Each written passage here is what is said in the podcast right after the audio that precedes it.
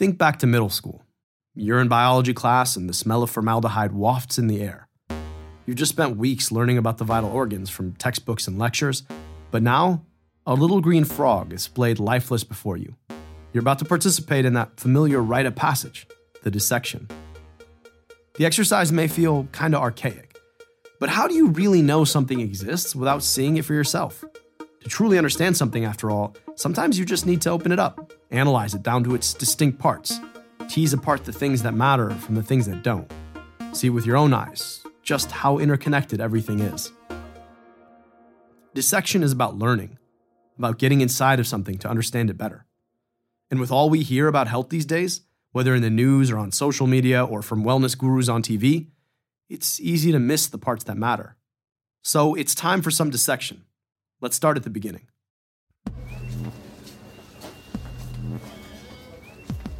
It's London, 1853. The city's just been transformed by the Industrial Revolution. Life is changing fast. It's summer in the city, unusually hot. It's crowded. People are doing everything they can to escape their tiny tenements. And there's something else death in the air. There's been an outbreak of cholera. The epidemic is spreading fast. In the past week alone, in one neighborhood, 83 people were declared dead. Enter Jon Snow. Yeah, not that Jon Snow. We're talking about the OG Doctor Jon Snow. He wasn't king in the north, but he did take care of the queen when she gave birth. And nobody knows it yet, but he's about to become king of public health. But back to this epidemic. The big question on everyone's mind is how it's spreading, because then maybe someone could do something about it. There are two competing camps. Camp 1, Team Miasma. Basically, supporters of this miasma theory think that a low lying cloud of foul gases emanating from the soil is somehow killing people when they breathe it in. That may sound absurd, but it's actually the going theory at the moment. Camp number two, Jon Snow's camp, Team Contagion. They think there's some substance transmitting this disease, a bunch of tiny particles, maybe, probably in the water people are drinking.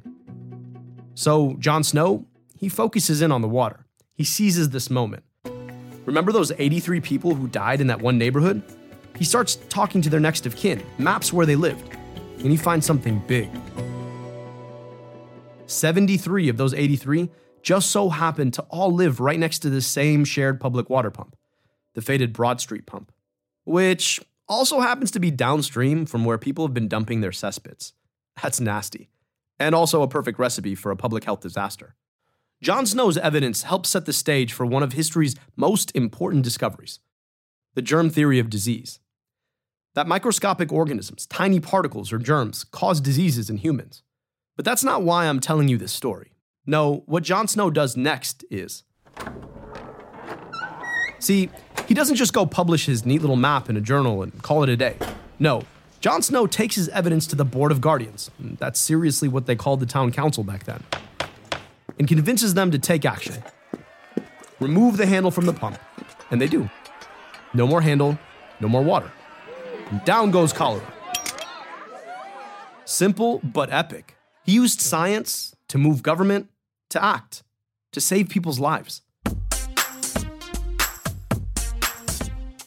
And that, my friends, is how public health was born. Soon after Snow, early health departments began popping up all over Europe and the US, mandating sanitation and hygienic water treatment, reducing overcrowding, passing and enforcing food and worker safety laws. And it worked. People got way healthier pretty quickly. And as science yielded new discoveries like vaccines or antibiotics, government was right there to put them into action. That dynamic duo, science and government, working together, trusting each other, it's brought us some of the greatest health achievements in human history. At the turn of the 20th century, life expectancy in the US was 47. By 1950, it jumped more than 20 years. Science and government, two things Americans love to hate. And our trust in both, it's flagging.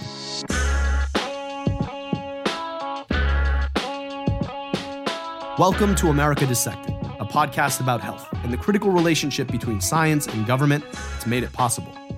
My name is Abdul El Sayed, I'm trained as a doctor and an epidemiologist, someone who studies patterns of disease. I've dedicated my life to health, not of any one person, but of all of our health, this thing we call public health. As Detroit's health commissioner, I was on the front lines of protecting our health. And I had a front row seat as this crucial partnership that Jon Snow helped usher in between science and government has started to falter. I watched media spin get in the way of sound science. Autism wasn't prevalent like it is now. Something's happening, we can't really ignore that. I choose to believe that I think it's in the vaccines. And petty politics get in the way of sound government. This morning, Obamacare back in the crosshairs. It's an unbelievably complex subject. Nobody knew that healthcare could be so complicated. And I watched as people suffered the consequences. Here on America Dissected, I'm bringing you stories from those front lines. Together, we'll cut through the BS to get back to what matters in our health, understanding how lucky we are to be alive today, the threats we face, and what we have to do to address them. In this first episode, we're cutting right into the belly of the beast anti vaxxers.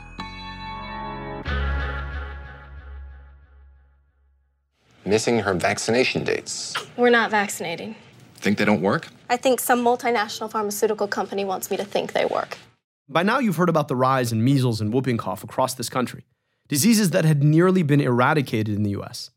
These outbreaks, they're popping up in unexpected places like Portland, Los Angeles, New York City. And you've no doubt noticed the huge amounts of attention being paid to the small minority of people, celebrity or otherwise, spewing nonsense about vaccines. And that's the issue. That attention, it's exacerbating the problem. And they're not the ones who deserve our attention anyway.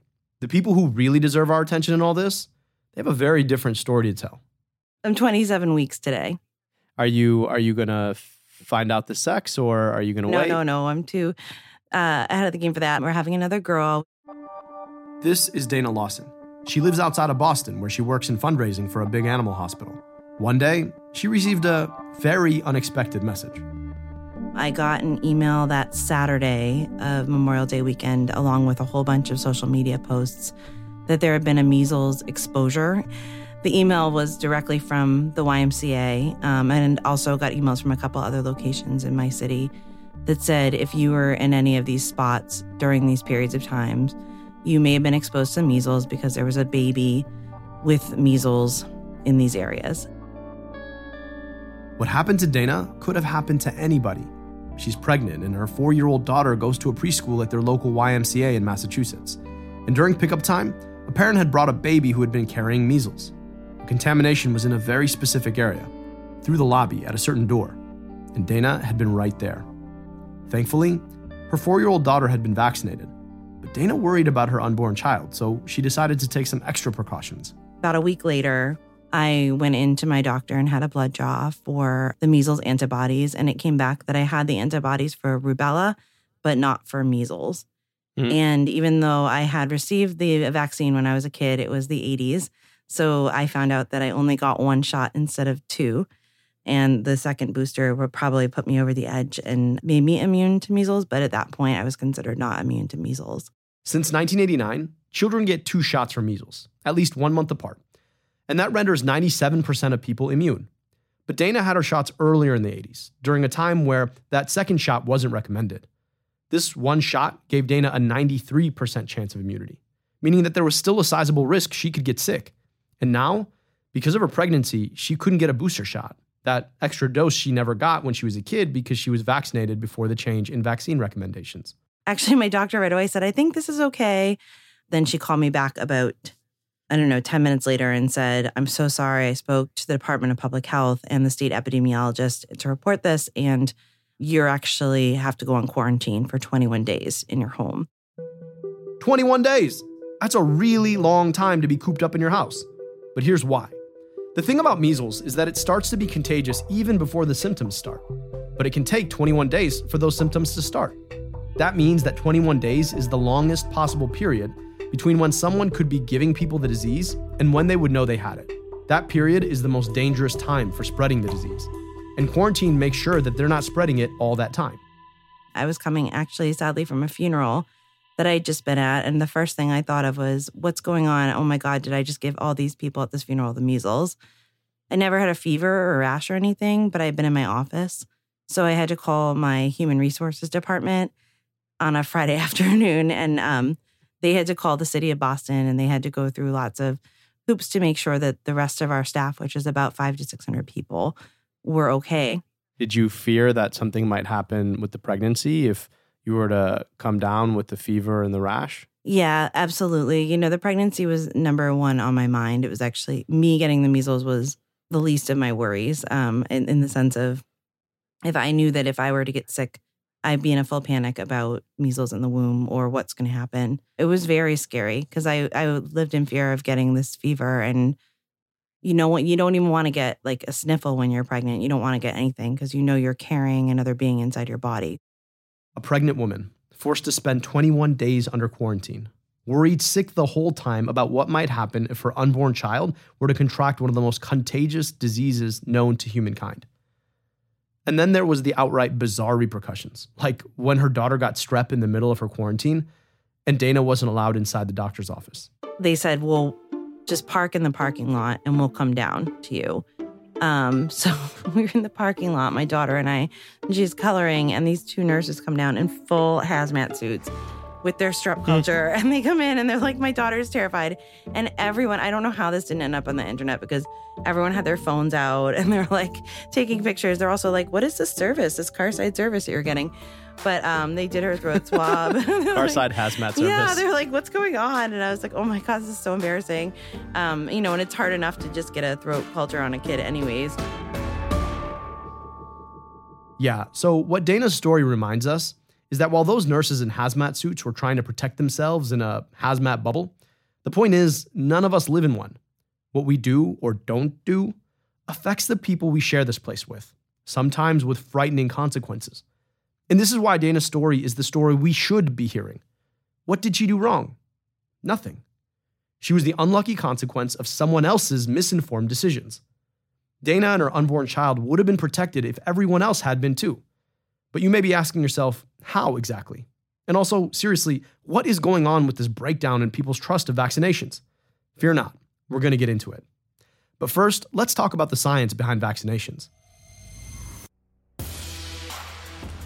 A lot of you might already know this, but bear with me on the problematic policing metaphor. Our bodies have this incredible immune system. Think about it like a distributed police force that exists all over the body. Specialized cells doing specialized things, all with one goal keeping you healthy. Let's call it the immune force. I was taught in med school that if you were to take the whole immune force dispersed all over the body and put it in one place, it'd be an organ the size of your brain. Immune cells, they're really good at attacking things that they've seen before. Once they recognize a bad guy, they target and destroy it quickly, matter of hours. It's like targeting a repeat offender, somebody who's already in the system. But they're not as good at identifying a first timer, and so the whole process can take a week or more. But a week is a long time. You can imagine that a really deadly disease can wreak havoc before the immune system even has a chance to get started. And that's where vaccines come in.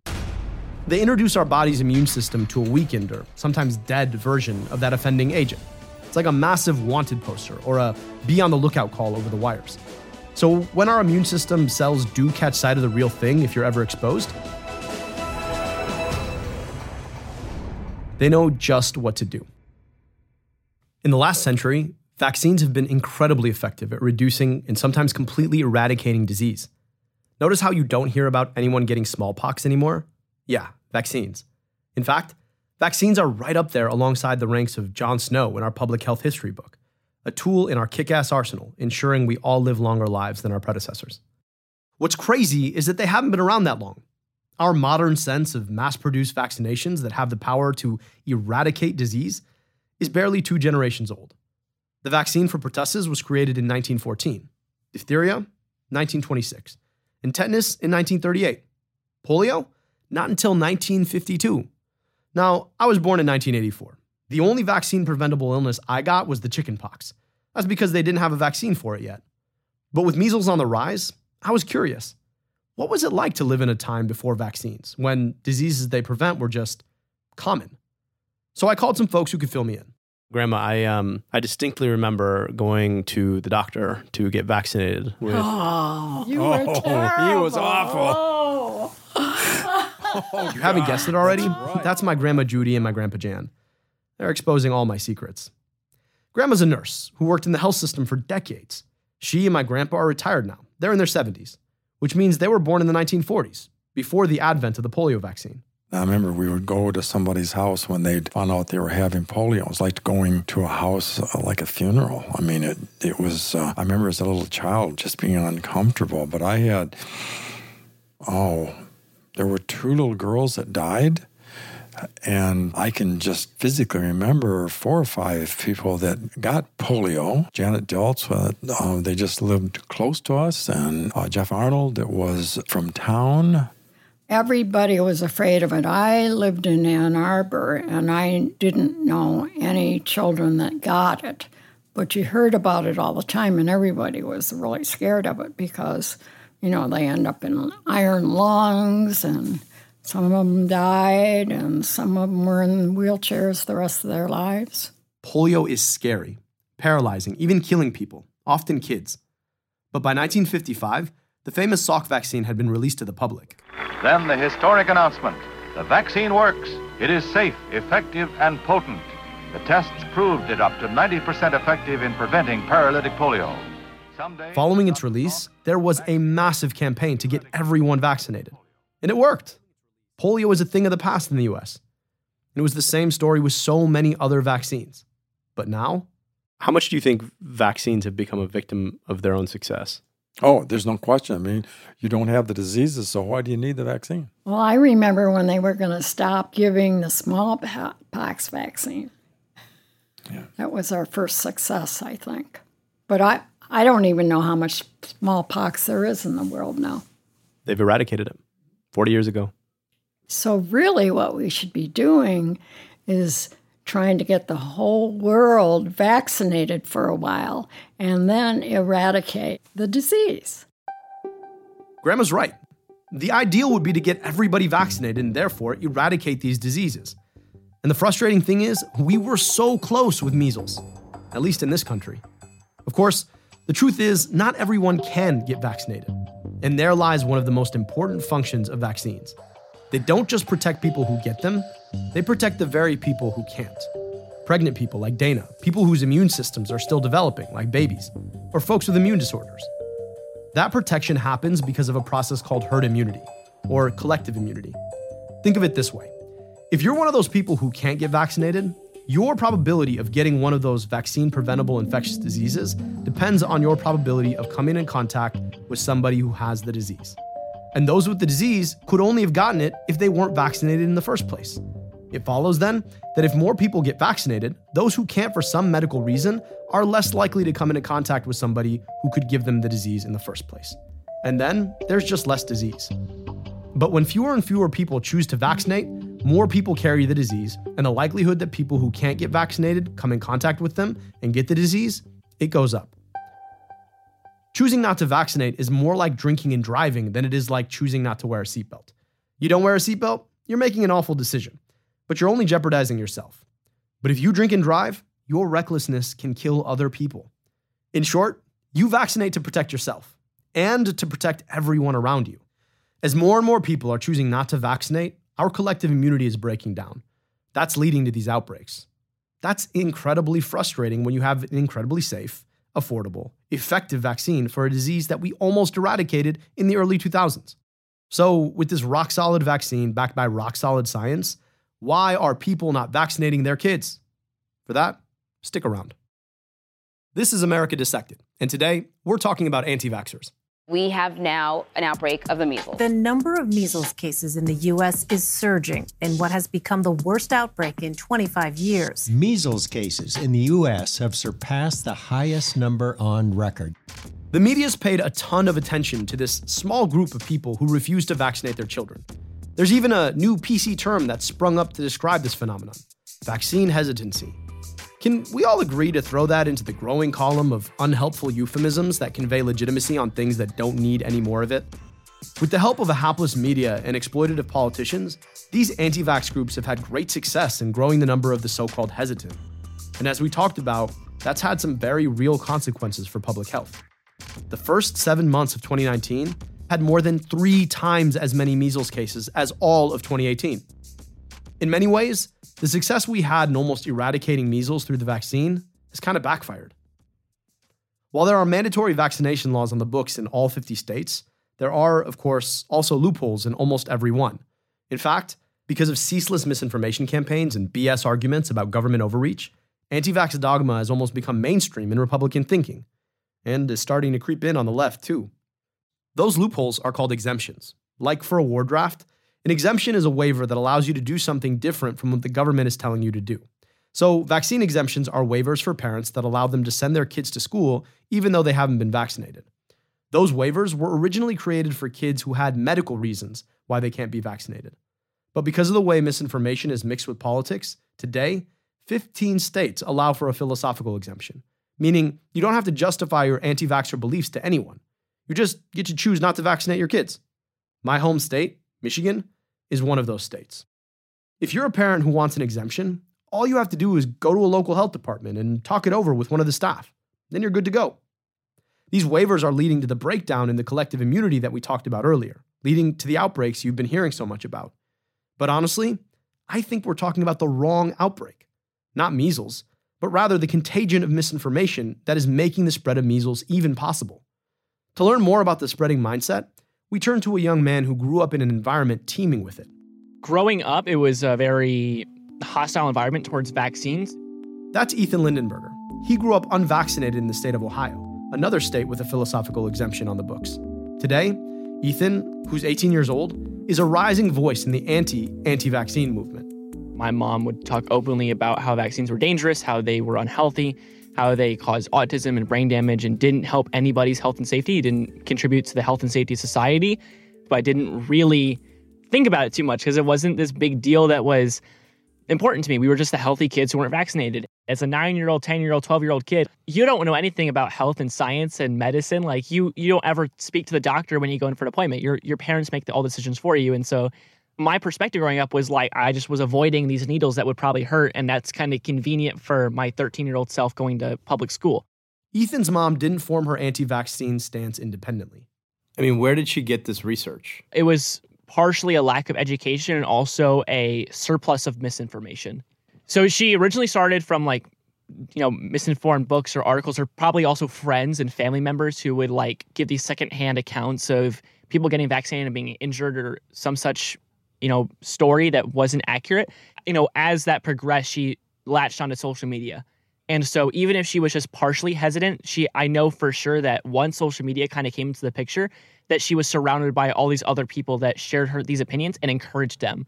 And so I think social media is where it turned into like this passion rather than a curiosity. So she found like a an online community that really justified and validated her thoughts and then that sort of reinforced her position outside of the internet. Yeah, that social space online became a big focal point for her to share those opinions, get more information, and feel encouraged for this ignorance that was kind of growing. The internet is, unsurprisingly, a cesspool of anti vax propaganda where people turn to learn all sorts of lies. The idea that vaccines are dangerous for their kids, the dangerous lie that they cause autism, or that there's a conspiracy facilitated by the CDC, the WHO, and podcast hosts like me. But it's also a two way street. And as Ethan turned 16, he started to see anti anti vaxxer content through memes and on discussion boards. He realized that what he was hearing at the dinner table wasn't just wrong, it was dangerous. I'd see a meme about vaccines and I'd see an article shared about it. You know, there'd be something on Facebook or Reddit I think that was like the first time where I was like, here's some other information. And we compared notes. And my mom was having like this big conversation about vaccines and saying that her friend was pro vaccine, how dumb that was. And she's like, of course, like they cause autism and she doesn't even know. And I just like got on my phone and I got the CDC website up and I looked on the CDC's website, you know, vaccines and autism. And there was an article and the very large headline was vaccines do not cause autism. And I showed it to her and I said, like, well, you know, the CDC disagrees. Like, is there any, do you have any reason why they'd be wrong. And she was just like, well, that's what they want you to think. Ethan's research eventually led him to reject his mom's beliefs. At first, that was no big deal a disagreement between a parent and a kid, something as old as time. But as colleges began to ask him for vaccination records, he was forced to ask himself if it was finally time that he got vaccinated. So when he turned 18, Ethan made his decision. What was her response when you said, I'm going to get vaccinated? Oh, absolute, absolute fear. I mean, she freaked out. Because uh, you got to think, like, it makes sense. If you really do believe this stuff, and if somehow you've fallen into this trap and your child comes up to you and says, I'm going to get my vaccines, well, how do you, how else would you respond other than losing your mind? You know? Mm-hmm. Like if my if my kid came to me and said like I'm gonna take a bath in radioactive like waste, I'd be like, uh no, absolutely not. What was your response to her fear? Just um understanding, I guess. I understood going in that this was going to be a situation where she would not respond well. Instead of just going and getting my vaccines one day and then coming home with a band-aid on my arm and saying, like, too late, um, I made an appointment with a doctor and spoke to her. And so I made every decision I could to like lay out a foundation of respect and trust. Your response captures a level of empathy and respect, even in the face of deeply irrational behavior, right? You appreciated the space of mind that your mother occupies and you assented to it, right? You said, you know, this is where she is emotionally, and I'm going to have to calibrate my response in tow. What does that say about the way we should be approaching anti vaxxers generally? You can't control other people's responses. You can't control the way people think. So you have to best handle the way you think and the way you behave. When it comes like individuals, your family, your friends, people that have suffered and are victims of misinformation, I think that approaching them with the same mindset of like empathy, kindness, respect that's so important and we're missing that because we're falsely identifying the problem with them rather than the people that are leading the movement that are spreading the lies. And the way you've laid it out is that there are perpetrators and then there are victims of this virus of misinformation and that we ought to be treating them differently right people who are anti-vaccine aren't bad people they're not evil people they're they're not dangerous i think they're people that have seen bad information have been reached with poor information that, that is telling them that they are a, they are a bad mom, they're a bad dad, they're a bad father, they are a horrible parent that is putting their kids in danger if they vaccinate, which is exactly the opposite of what's true. Ethan's right. You and I have good reason to fear anti vaxxers. But at their core, anti vaxxers are scared too. Like Ethan was getting at, in the context of the contagion of misinformation, anti vaxxers are just the victims who've been infected. And like any virus, we can't just treat the symptoms. We've got to go after the source. The anti vax movement didn't just sprout up on its own, it was manufactured. There are people that are actively taking roles as anti vaccine leaders who, who understand the, the, the gravity of the situation, that understand the real truth behind the situation. And they're vocally taking stances that are amassing them such large communities. Why do you think some of these uh, these leaders of the anti-vax movement do it? What do they gain out of it? Oh, they gain so much money. It's ridiculous. Uh, there's money, there's fame, there's uh, being part of a movement. There's so much to it. You get you gain so much by becoming a vocal leader in the anti-vaccine community. I mean, you're talking about how you can sell supplements, you can sell uh, alternative medicine. You look on half the anti-vaccine websites that are like the largest sources of misinformation. They're slewed with ads. They're covered with advertisements, and they're selling. They're also marketing their own information how should we be dealing with these perpetrators, right? When when Justin Timberlake uh, or Jessica Biel come out and say, "I'm worried about this," and and they now become pushers of this very dangerous uh, mindset. How should we be dealing with them? It's such a hard problem to address because there's so many ways you could approach it, and there's so many consequences with the way you you approach the situation. I think it's a level of not reaching those people, but reaching the people that are still recruitable to reality, right? People that are still on the fence. I don't think my mom will ever change her opinion. I don't think that there's anything you can do, any information you can present her. You could sit her down in front of someone dying from measles and show them, show her the vaccine, give it to a different kid, move them in that room, and that kid's fine, and she would still say no. So we've we've got to be thinking almost about making sure that the right information is given to folks who are susceptible and so it's almost like we're vaccinating against anti vaxness. Young people are, are a fantastic demographic to reach a better information. Having uh, schools have better education towards vaccines and vaccine hesitancy. These are solutions that work that we need to focus on because you're reaching people that are more susceptible rather than have, you know, fall into this like, like just this pit of, of lies that they'll never climb out of. So we treat this anti vax contagion two ways we fight the perpetrators at the source, and we try to give people the information they need before they ever hear the anti vaxxer propaganda. But when it comes to vaccines, the people who most of us trust to tell us what's good for us and our kids, our doctors, may need to rethink how they do it. So, doctors honestly should be trained to be better storytellers. We didn't express the danger of polio in medical terms. It was why do like people would sit around at dinner tables and say, "Well, why do we vaccinate against polio?" And you know, the mom or dad in the house would say, "The reason we vaccinate is because little Timmy down the street didn't, and he's dead now." Right?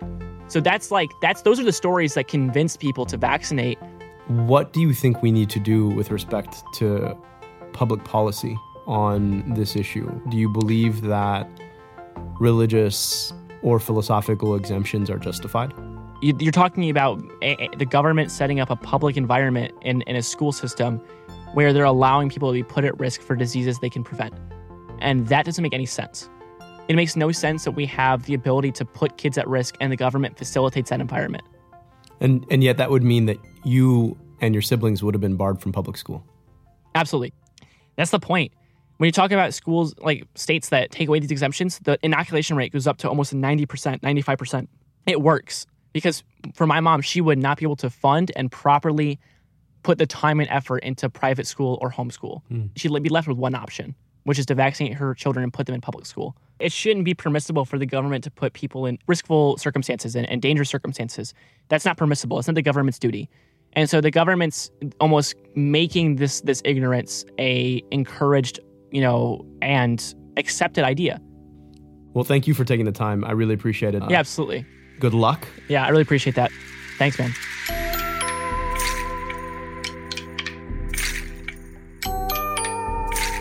So, Ethan's given us a lot to think about. First of all, this whole why the F don't people vaccinate their kids approach, it's not working. Like Ethan said, we have to differentiate between the perpetrators and the victims. While the perpetrators may be driving this anti vaxxer ideology for personal gain, their victims are usually just afraid. One of the things I learned in med school, and then again as a politician, is that yelling at people who are scared doesn't make them less scared especially if you're speaking on behalf of one of those institutions they don't trust in the first place. Second, we haven't done a good job of communicating with language that people understand. People don't just change their minds by hearing statistics or the results of some empirical study. No, for most of human history, the most effective means of communication has been telling stories. And then, we really need to rethink our policy. Like Ethan said, our governments can't continue to put children at risk, which is what happens when we allow collective immunity to break down. And the good news many states are reconsidering unnecessary exemptions. There's a new push underway to toughen California's immunization law. A state lawmaker has introduced a bill that would ban anti vaxxers from doctor shopping for medical exemptions. There will be no more religious exemptions for vaccines in New York State. But anti vax perpetrators are digging in, getting louder and more hostile. That's why, if we want to win the battle against measles and the contagious mindset that's spreading it, we've got to empower the voices and stories we don't usually hear from courageous people like Dana and Ethan. This episode, we talked about what happens when people ignore clear scientific information in a matter of life or death. Next episode, we explore the space where science really hasn't given us answers and the people who exploit it. Goop has debuted a coffee enema. That's right. We're talking about green juices, crystals, and skincare. The cult of wellness, where scammers thrive and misinformation continues to spread. Next episode on America Dissected. As an epidemiologist, I know a thing or two about virality. So if you like our show, make sure to share, subscribe, and rate us on iTunes. And tweet or Instagram me at, at Abdul El Sayed, and I'll throw you a repost. America Dissected is a production of Crooked Media. Our producers are Austin Fisher, Carrie Jr. II, and Katie Long. Andrea B. Scott is our story editor. Our sound designer is Daniel Ramirez. Production support from Allison Falzetta, Elisa Gutierrez, Kara Hart, Daniel Porcerelli, and Tara Terpstra. Fact checking by Dr. Nicole Aiello. The theme song is by Taka Yasuzawa and Alex Sugiura. Our executive producers are Sarah Geismer and Mukta Mohan. Special thanks to Jon Favreau, Jon Lovett, Tanya Somanader, and Tommy Vietor. And I'm your host, Dr. Abdul El Sayed. Thanks for listening.